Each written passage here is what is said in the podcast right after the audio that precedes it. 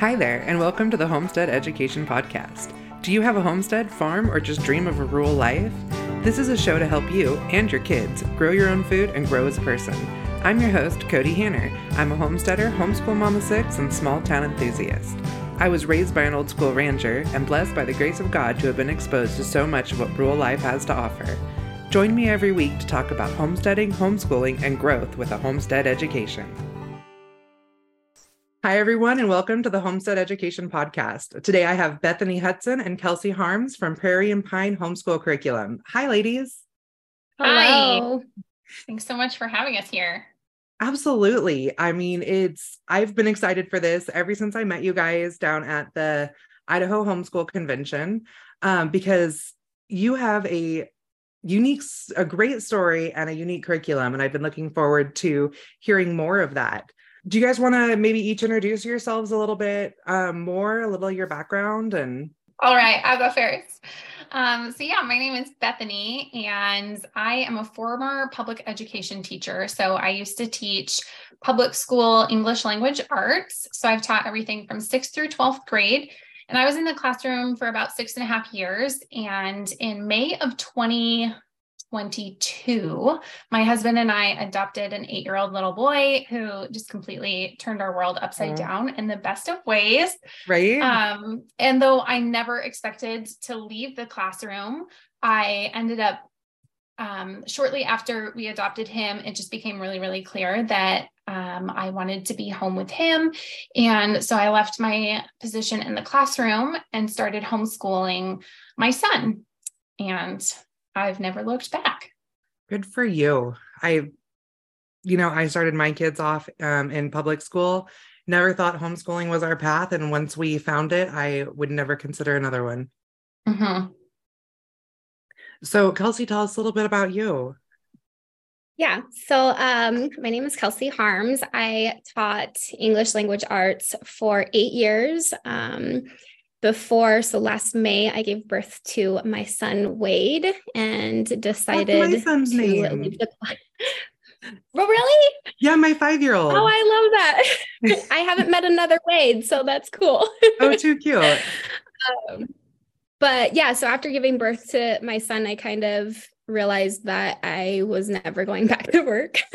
Um which was an interesting realization because I was a pretty passionate educator um, and I worked really hard. I got a bunch of fancy degrees and national board certified, and I thought I mm-hmm. was going to be like the lifelong teacher. Um, but motherhood changes you in a way that um, I don't think you can ever plan for. So now I feel like my place is at home, but I'm still obviously very passionate about education. Um, so it's just, it's kind of been a, a fun transition as Bethany and I have found our way back to. We actually used to teach together. Oh. Um, funny enough, Bethany did her student teaching with me when I was a second year teacher, which is weird because no second year teacher should be right? training another teacher. well, I mean, when there's no teachers. Yeah, worked out really well, um, obviously, because we taught for a couple years and then found our way back to each other using um, creating the prairie and pine curriculum. So oh that's wonderful. Well you know i understand your uh how motherhood changes you and coming full circle. I think i told um uh kelsey i think i told you about how my first love was agriculture. And um now I've come full circle where I'm more into regenerative farming and homesteading and those types of things and actually speak out a little bit against uh, agriculture while still wanting to support the farmers. It's a really weird concept. So I can see how you guys still like support kids and education and um but don't want to be in that in public education anymore. yeah, so, I think that's a good point. Like motherhood helps you to kind of find your voice in a way that you didn't know you needed to. Mm-hmm. So Bethany realized that something wasn't working for her child and she like called and was like, I'm quitting my job and homeschooling my son.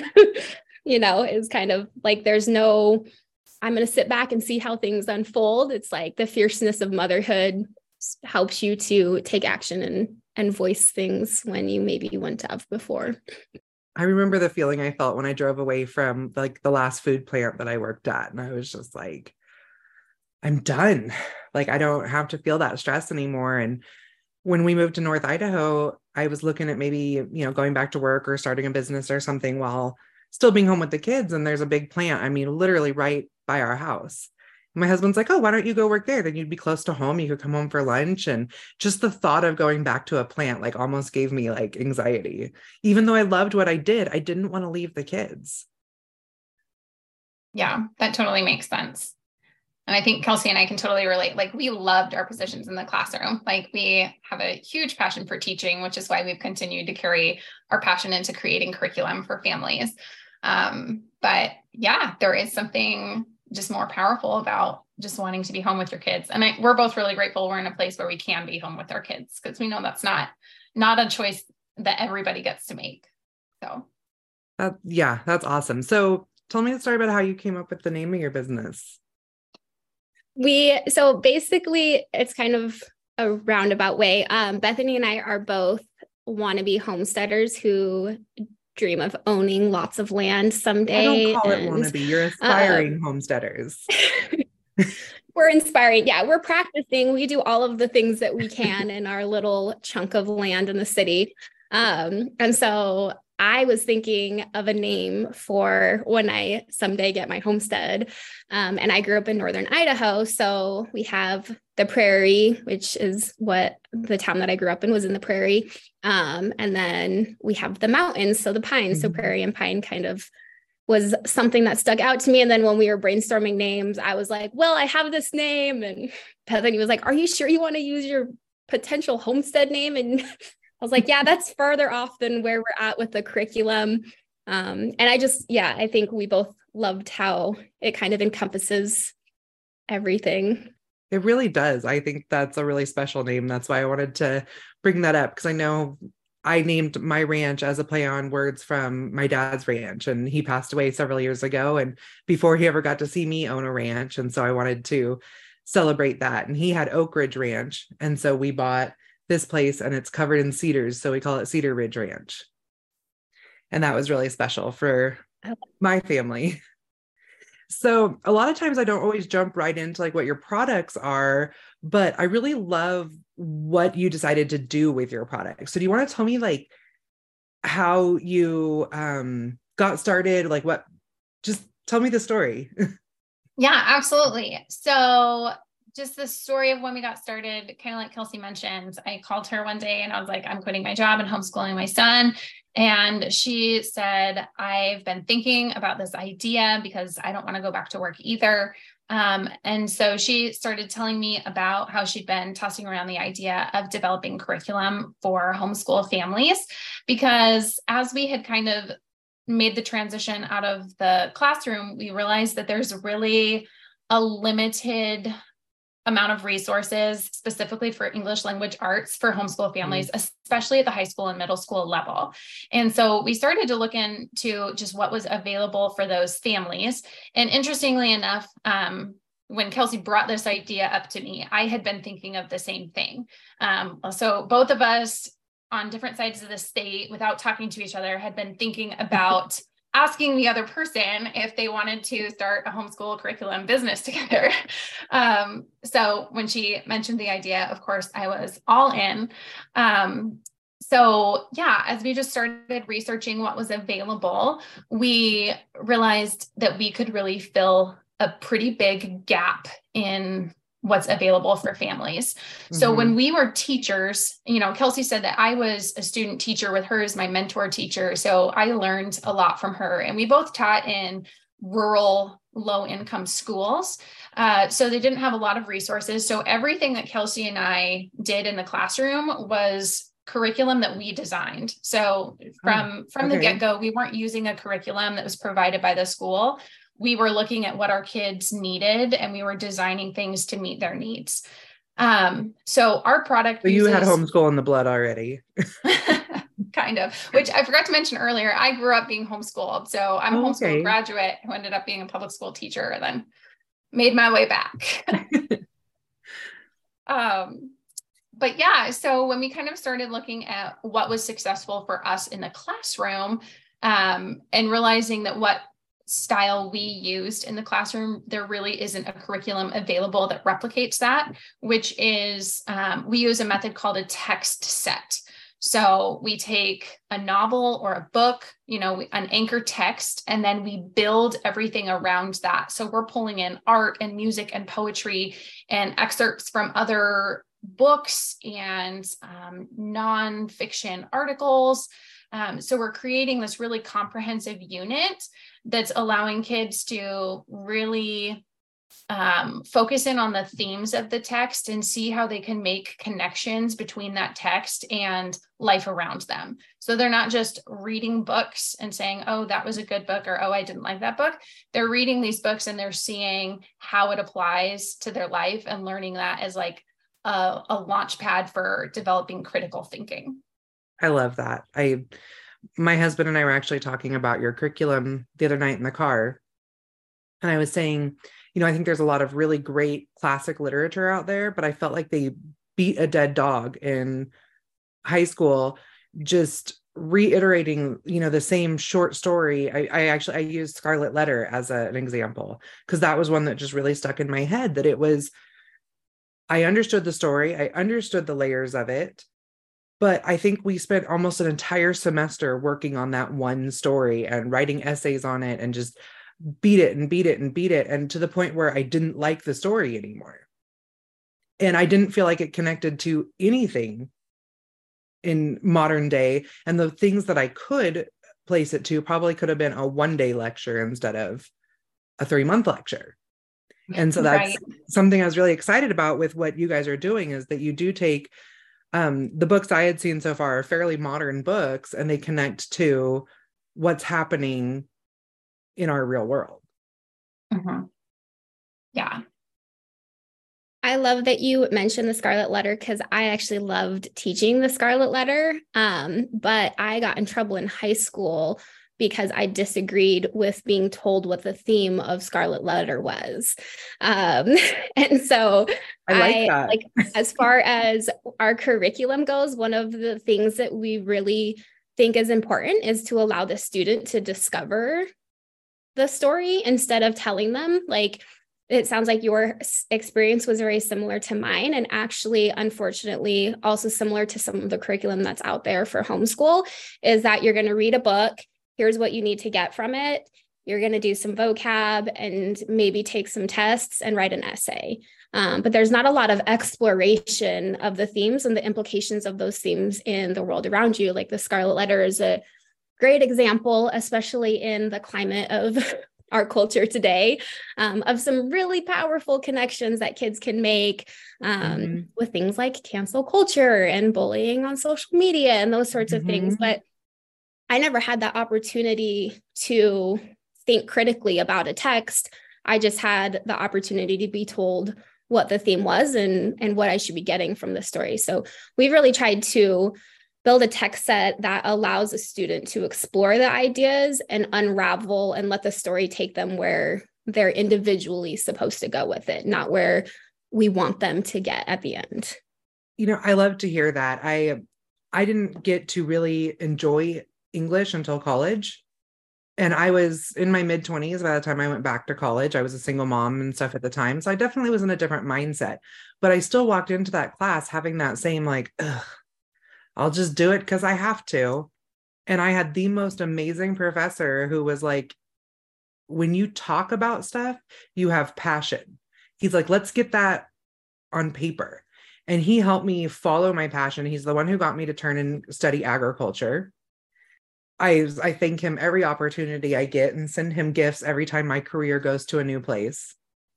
Because he was the one who not only made me feel like I could write, which is now my job, that's my career, I'm an author, you know, but he also sent me in the direction of agriculture, which I never thought of using as a career, even though it was something I'd grown up with. And I am so thankful for where he let me take some of the things that I did um, an example of that is we had to write a how to essay. And I was so bored with it.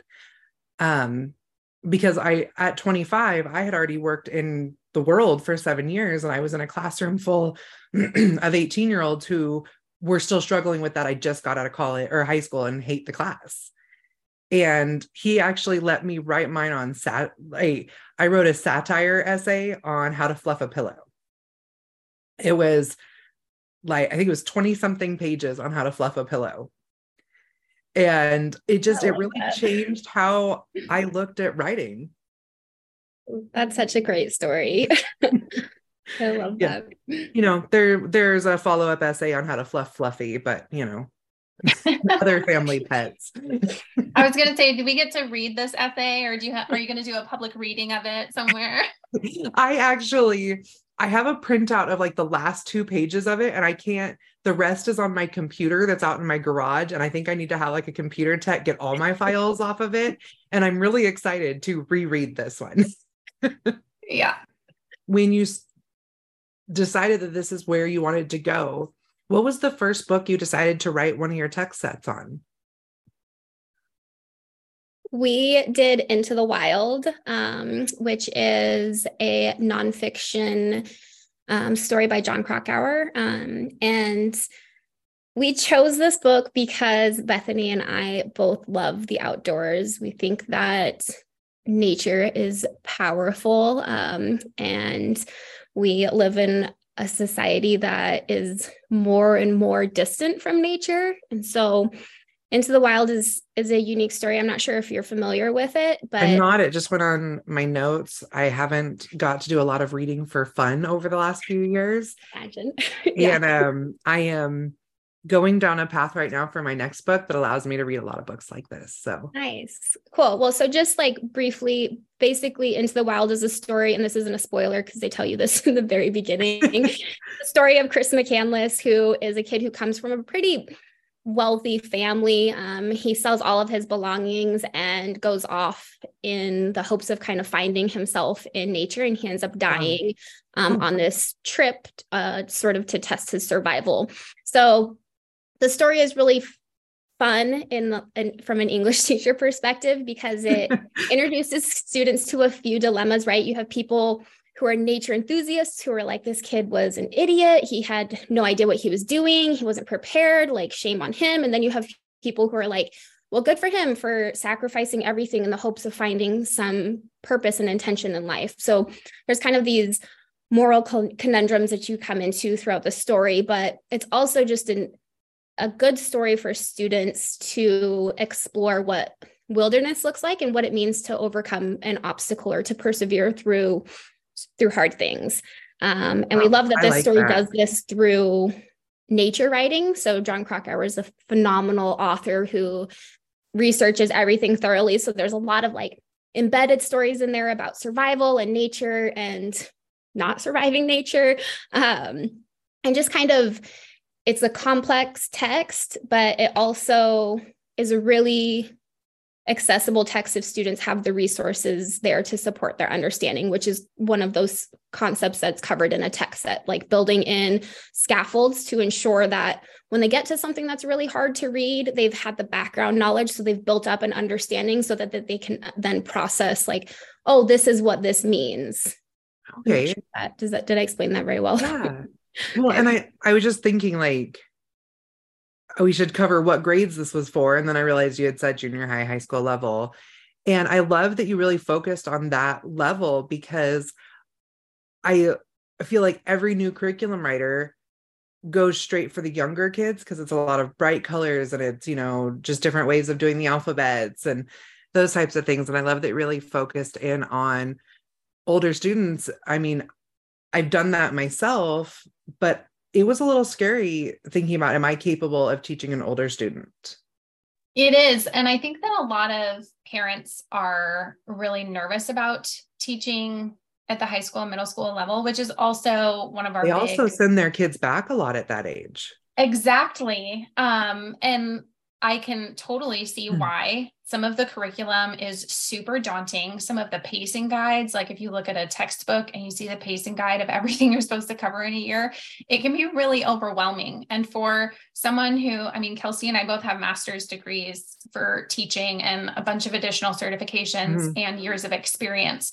And we sometimes still had moments of imposter syndrome in the classroom. Like, what are mm-hmm. we doing here? Um, but at the end of the day, like we are qualified and we figured out our way in the classroom. Um, and especially now as parents, we've also realized that there's there's really no one better to teach your children than you as the parent. And um, so we have been so intentional as we've designed this curriculum to create a really comprehensive parent guide that really walks parents through each of the assignments, um, explains the reasoning behind the assignment, and like everything that the student needs to do so that the parents can feel like they have the skills to teach their children. Uh, we don't want parents to feel like they have to send their kids back to public school, but then not feel good about that decision and kind of wish that they could keep them at home. So for for parents who really want to keep their kids in homeschool throughout the middle school and high school years because like you said the majority of kids go back to public school mm-hmm. in those ages. Like it's a huge percentage that return to public school. Yeah. Um, so we want to help families who want to stay in the homeschool setting. And um, which is also why we've created we have a youtube um, channel that accompanies our curriculum too. So like the core assignments nice. that are going to reoccur in each unit. Um, i we saw that in the parent unit but i hadn't had a chance to dig too deep. Yeah.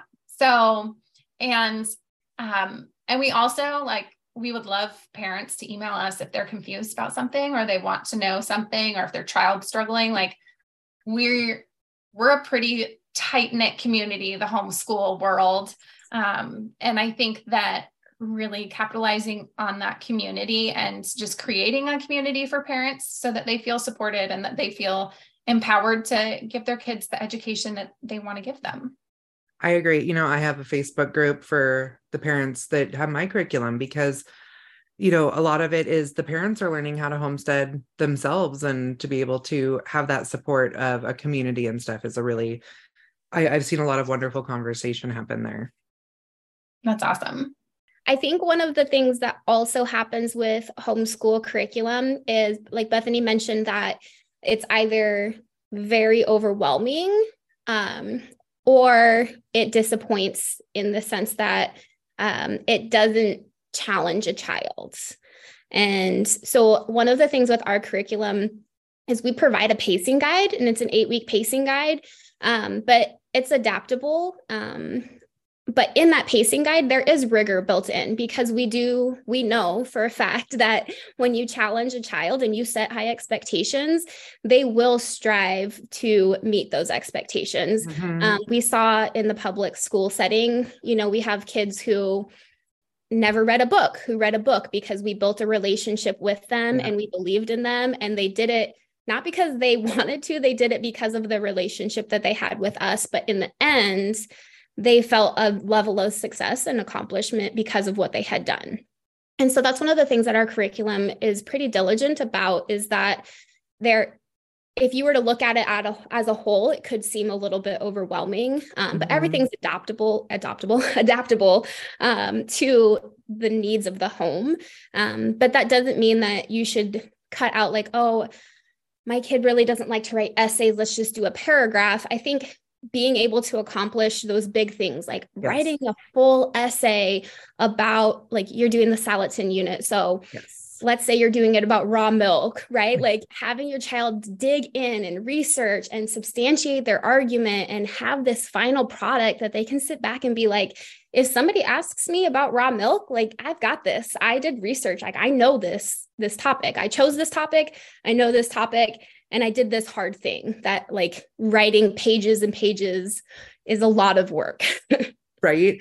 Okay. So that brings up two great like points that I wanted to make with what I'm excited about with your curriculum. So you mentioned that I bought the Salatin unit, which is you did a curriculum on food exploration based on Joel Salatin's book, Folks, This Ain't Normal, which is a book that I've worked on reading myself. The kids and I are excited to dive into it. Um, we'll probably do some real louds and stuff like that because I have um, my twins is who I'm going to be doing this curriculum with. They're 14. Um, they both have learning disabilities.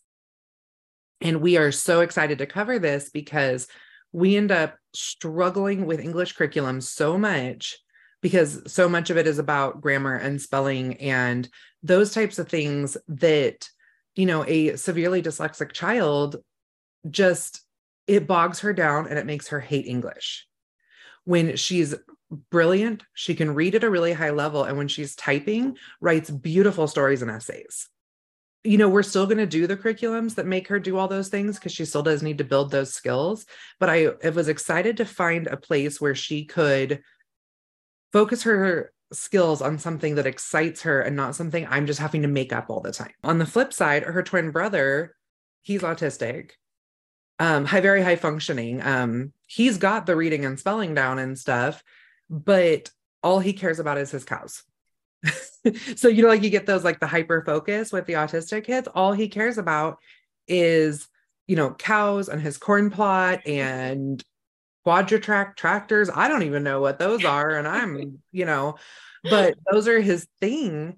Um, he's taking um, a free course through the Raw Milk Institute because his cows are getting ready to come back into milk. Like those are things that he loves and cares about. And to be able to encourage him to dive deeper in that, um, my daughter wants to be a vet. So she's constantly diving deeper into those types of things they both just did their 4-H presentation. Um, they compete in 4-H presentations, they did theirs um, his was on the history of the pork industry and hers was on the veterinarian's role in the pork industry cool and that's so I, cool yeah and so to be able to find something that they can take that further and have that guidance even with something that i feel comfortable with that having someone else kind of guide my kids down a path of something that they actually enjoy i'm really excited i mean they're excited for this that is so cool and i um, I love hearing more insight just into your kids. And I'm so excited to hear how it goes using the unit with two such polar opposites yeah. as far as learning styles and abilities go. Um, I, we would love to talk with you after you guys. Most definitely. I will circle back. For sure. Um, yeah and um, i think this is going to be just such a great fit for you guys so just for mm-hmm. example with your child who like really doesn't do the grammar but has such great ideas mm-hmm. like one of the components of every single unit that we do is journals so before they read a chapter they have a journal prompt and after they read the chapter they have a journal prompt and we tell parents in the um, in the parent guide, we're like, please do not grade these for spelling and grammar. Like, all you should be focused on here is depth of ideas and getting kids to like express themselves and take mm-hmm. risks mm-hmm. and think critically. Um, and so, you know, and we also have assignments that do have more structure, like there are formal writing assignments, but you can also tailor those to your child. So, if and at you this age, know, it's important to have those formal writings. Yeah, yeah, it is. Um, but yeah, so it's so adjustable. And I think we really accommodate the different learning styles and abilities well. So I'm really excited for you guys. And I, I can't wait to hear how that goes. Yeah. They actually, they're like, so when do we start? And I was like, I was actually, we're doing a cross country trip this year. We do one every year. And we have a book that we read during the cross country trip. So I think it's going to be this one. And we do it in the fall to go to the Homesteaders of America conference. Oh, so I think that'll be a really great combination that they can work on that this curriculum at least starting as we're traveling. So and then you know to be reading a book, doing a unit on it, and go listening to Joel Salatin speak and things. I think it'll be a really great combination. Yeah, that's awesome. I think I'll add, if you don't mind, um, Bethany touched on it, but just to kind of reiterate the, the curriculum that we've built is not meant to feel like this, but it is actually a reading and writing curriculum. Um, and so a lot of the secondary curriculum that you'll find, like my husband was homeschooled, and his biggest complaint was I had to read books and do this and then i had to write essays about completely different things and they were they weren't combined and he's like mm-hmm. why does mm-hmm. why didn't i have this when i was homeschooled um, and that's what our units do is they combine things so like we're encouraging parents not to grade journals, but there's actually science to back that up. We encourage them not to do that because when students have these low filter writing opportunities, they grow as writers exponentially. So it's a cool opportunity for them to be actually learning grammar without feeling like they're learning grammar. They're actually growing their skills without the red marks. Um, and so our curriculum does combine the reading and writing and actually also functions as a social science credit as well. So we combined a few different subjects into one so it makes it Yeah. a little less painful to get kids to to touch on Well, some topics and because um my kids do struggle with some of those topics so much i often don't even grade like their english assignments i correct them so they never get a final grade they just get you know like the red marks they go in and fix it and that's just more for an, a, a larger learning opportunity for them rather than getting a specific grade which is scientifically proven to have more growth than if you Mhm. just assigned them a grade and moved on. So Well, and it's a little different, you like- do that. with algebra i mean you you know you get 15 out of 20 right i can't really change that number Right. they're right or wrong you know so that gives them an opportunity when they're good at algebra and they struggle with english it makes it where i can make them find that love for it like i was able to find at one point Yeah, absolutely. And we we've built that revision process into the curriculum as well. So just the the act of like you have your first draft and you get the feedback and then you decide where you're making your improvements and then you revise and turn it in again. So that's incorporated throughout all of our units as well. Just oh that's with awesome with the intent that like it's all about growth. Like you said, it shouldn't be about the grade. It should be Mhm. about this is where you started and this is all the improvement you've made because that's what's important. I love that. I like I said, I, I flipped through it a little bit this morning. My email that you guys sent me came yesterday. And um, yeah, I wanted to weed more than I wanted to sit in front of the computer. So I get that. great. But I we are super excited. So um, what has been your most popular book that you've done? I because I know you've done quite a few so far. Do you think it'd be I am Malala? that's what i was Yeah. just All right. Well, tell me a little bit about that one. So the Malala unit, um, we actually have a high school and a middle school version Okay. because they came out with the young readers edition for I Am Malala. Um, but basically, it's a unit that gets students thinking about um, finding something worth fighting for, not not encouraging like a physical altercation, but like how to find your voice. Um, kind you of don't we're stand for about- something, you'll fall for anything. So exactly yeah how to find those things that kind of ignite you and make you want to speak up or make you want to take a stand and um malala's story if you're not are you familiar with i'll just briefly explain it in case your audience hasn't malala is a young girl who advocated for girls education in pakistan where the taliban had come in and basically said girls don't get to go to school anymore um, she ended up getting shot in the head by the taliban and survived and went on to write this book. Um, So the Oh, book- wow. as like a text set is incredibly powerful because students are doing things like they're looking at the history of the Taliban so that they can get a better understanding of how this could even happen. They're looking at the geography of Pakistan. Um, they're looking at cultural elements like they're they do a reading log and one of the things we want them to focus on is not whose culture is better or worse, but what makes Malala's culture unique? What are these things like um, cultural norms that sort of shape who she is? Because culture shapes who we are. Um, so, kind of Mhm. looking, exploring the cultural components of it. Um, but then they do a human rights project. So they look at a human rights violation that's happening somewhere in the world and then they advocate for it. Um, Well, And this could be really interesting in our home as well. My husband's a Iraqi war vet.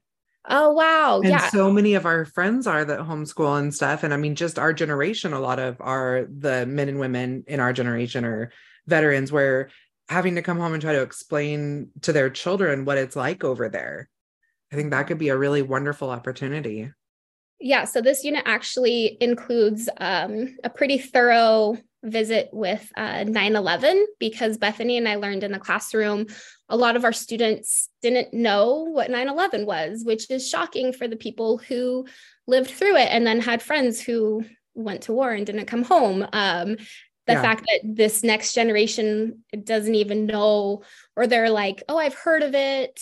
It was like a thing in New York. And like, I- mean yeah Like, i i here think like it's that's such a big part of my youth i mean i was 17 when it happened i remember sitting in class and watching it on tv and my kids i had to like google it for them to even be able to see what that looked like Yeah, so we've built in um, a, a pretty pretty thorough portion just to get kids exploring that and the implications of 9-11 because it impacts Malala's story mm-hmm. right, right she's she's telling it from a perspective of being somebody in the middle east not really knowing what's going on but greatly impacted by the taliban where she mm-hmm. lives and across the world is another terrorist attack from a different cell of an organization so it's yeah it's a i think it's a powerful i i know that it's a powerful mm-hmm. unit um yeah. and it's it's heavy like we have some you know parental warnings in there for there's a video um, there's a photo that we have students look at and things like that that we want parents to be involved and so we want them to know like hey this is a really heavy topic and you might have to preface it a little bit or maybe walk through it with your kiddos depending on where they're at um, in their learning journey as far as that goes. Well and you know that's one of those things that you can't shelter your kids from everything that's happening in the world. Um you know i even say like shelter them from the bad things. That is a bad thing that happened but it's an important thing to understand. Mm-hmm. and sometimes that's okay. I mean even to compare to my curriculum, it's not the same, but the same concepts is every time I came across something that I asked, should this be in there? I said yes. So, I mean, there's occasions where there's uh, some graphic photos of like butchering and stuff. There is a link to go watch a video on field dressing a deer, but when you're learning self sufficiency, that is part of it. Absolutely. Yeah. So um you guys just came out with the Salatin unit, which is amazing. Did you have a didn't you have another one that you just came out with at the same time? Yes, it's on When Stars Are Scattered. So it's a graphic novel. And so this is a middle school unit. So When Stars Are Scattered is a true story about two young boys who fled Somalia during their civil war and ended up growing up together in a refugee camp in Kenya. So it's just their story of growing up in the refugee camp and where they ended up in life after um, after they left there. So it's a really incredible story and kids love graphic novels. I don't know how your kids are about graphic novels, but my most, son loves them. Yeah. Um, even so in middle school, my my kids are eighth. They just graduated from eighth grade, but I would totally have them circle back to a topic like that if it was something they enjoyed reading because that eighth grade is eighth, ninth grade is kind of in that middle area still. It is for sure. Yeah. Um, and if you have an older student that wants to kind of circle back to that, they just take the content deeper than they would have if they had done it in their earlier years, right? right. Like mm-hmm. that um, it's totally doable. Um, but yeah, so we're really excited for that one. We're just days away from getting it back from the printer. So we're excited for I love that, that feeling. Yeah. like I I like wait, you know, like I'm checking like FedEx constantly to see if my new books have shown up. And you know, now it's to the point where our poor FedEx lady delivers 20 giant boxes a week. you know? like, ah, you know, at least you're gonna get your workout in. yeah. I always make sure there's a teenager in a wheelbarrow there. right. Uh, so I am, I have to say, as you guys are telling me about each one of these units, I am so excited and trying to think how to work them into our homeschool year because, you know, they're what you say, they're about eight weeks, but you can customize them. And mm-hmm. like I said, I just, I love that for the first time, I feel excited to dive deep into some literature with my kids when I still had some of those walls up. And even though we've kept them on track with age appropriate you know grammar writing even essay writing um i never felt that need to dive deep into literature with them because it felt like such a struggle to me. So we just focused a lot of ours on more scientific writing. And like i'm excited they're excited even my husband is excited and he is like anti everything educational especially if it involves books. And even even more if it involves me buying books and he is you know like i said we had that long conversation in the car today specifically about your curriculum probably well over an hour. So to have him discussing curriculum with me for well over an hour like that i think he's excited. I think he's more excited that i'm going to be doing a lot of reading out loud so he'll actually get to hear the book too. That's awesome. I'm so glad you guys are excited. That's that is everything that we're hoping to accomplish. Like it should be an exciting and engaging experience. We don't want literature to feel dead and pointless. That's criminal for the world of educators and English teachers. So, right. We're excited you know, for you. I feel similar in the science realm where I wrote mine is that I got so tired of every homeschool science was just an art project. So, you know, and I get a lot of excitement that it's, you know, for my younger kid curriculum, it is art projects because that's appropriate with the age. But for my junior high and high school kids, they don't need to be doing art projects. They need to be doing real hands on things like we would do if we were in school. They'd actually be handing us Bunsen burners and chemicals. So, why wouldn't we do that for our homeschool kids as well? So, absolutely. Yeah. Um, we're getting a little closer to the end. I want to make sure that we cover all the good stuff. Do you want to give me like a brass tacks, how the curriculum works, how you get all the parts, that type of thing? Okay, well, I'll start us off. So basic today. Oh yeah. Um, so basically, just to reiterate, what we do is we build an eight-week unit around a book mm-hmm. and mm-hmm. we do what's called a text set. So we take that book and we build supplemental resources, things like poetry, art analysis, music, nonfiction articles, TED Talks. We even include recipes. So your Salatin one has a mm-hmm. recipe mm-hmm. for bone broth, um, mm-hmm. things that are specific to the unit and that are going to not only help students to better understand what they are reading, but then to empower students to take what they are reading and apply it to the world around them. So that's kind of the text set in a nutshell. That's what you're going to get with every single unit that we do. Um, and the unit comes with a parent guide. Bethany, do you want to go over the parent guide? Sure, yes. Um, so the parent guide breaks down every single assignment that is going to be in the student workbook. It talks about the order and the structure of everything, um, it breaks a lot of stuff. We break it down just step by step, again, just so that parents really feel empowered to be able to help their children successfully accomplish it. Um, we don't want there to be any feelings of parents being like, I'm not qualified to teach this because we promise you, you absolutely are qualified to teach this to your kids. Um, so yeah the parent guide is just um, just a resource for you so that you understand what your child is supposed to be doing in each page of the workbook.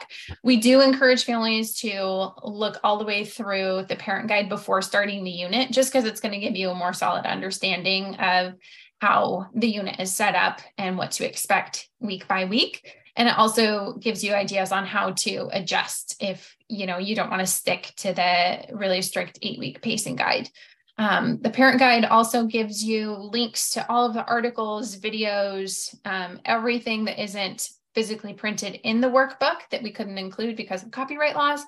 Um, so there's links there. There's also going to be QR codes um, in the actual student workbook so kids can access it directly. But if you don't want your kids accessing it, like on a cell phone or something, there's the links in the parent guide so that you can print it off for your kids.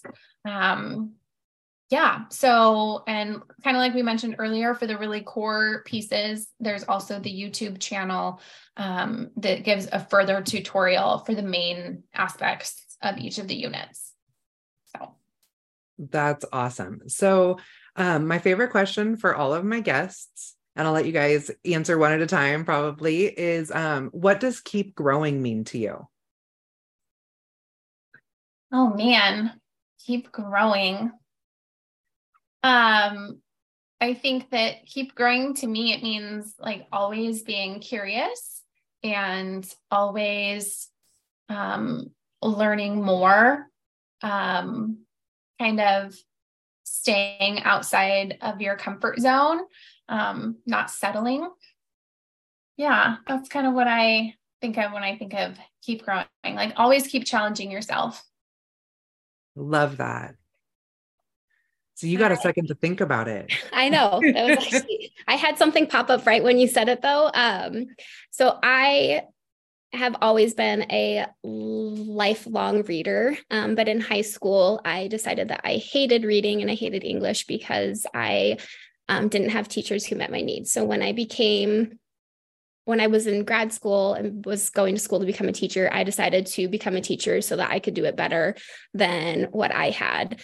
Um, and I think that that has empowered me, not that I have done it better, but I would like to think that I have, um, to not stifle the creativity of our kids by giving them cookie cutter curriculum. So, this idea of the potential for growth um, and sort of empowering students to on the individual level to seek whatever whether that it's their love of dairy cows or pick right? Like wherever that passion comes from to to give them opportunities to ignite there. And um, i think that's what as an educator i went educator route as far as keep growing just allowing that growth to occur. You know that's beautiful. I mean that's why we need more teachers like you. So, do you guys want to tell everyone where they can find you, where they can get your curriculum? Um, did we have a code, something? Okay. Yes, we we would love to offer a 20% off discount code to all of your listeners. So that coupon code is going to be in all caps Homestead Education 20. Love it. Um, and you can use that coupon code on our website, which is prairieandpinecurriculum.com.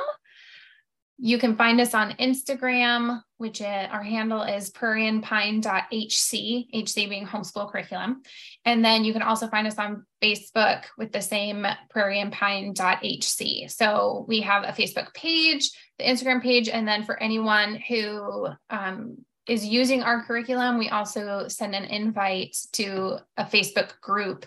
Sounds like similar to what you do with your curriculum, where it's families using the curriculum. And so uh, which you have direct access to us for asking questions and um, anything that you need. We're there to help, um, but also just making connections with other families who are using the curriculum as well.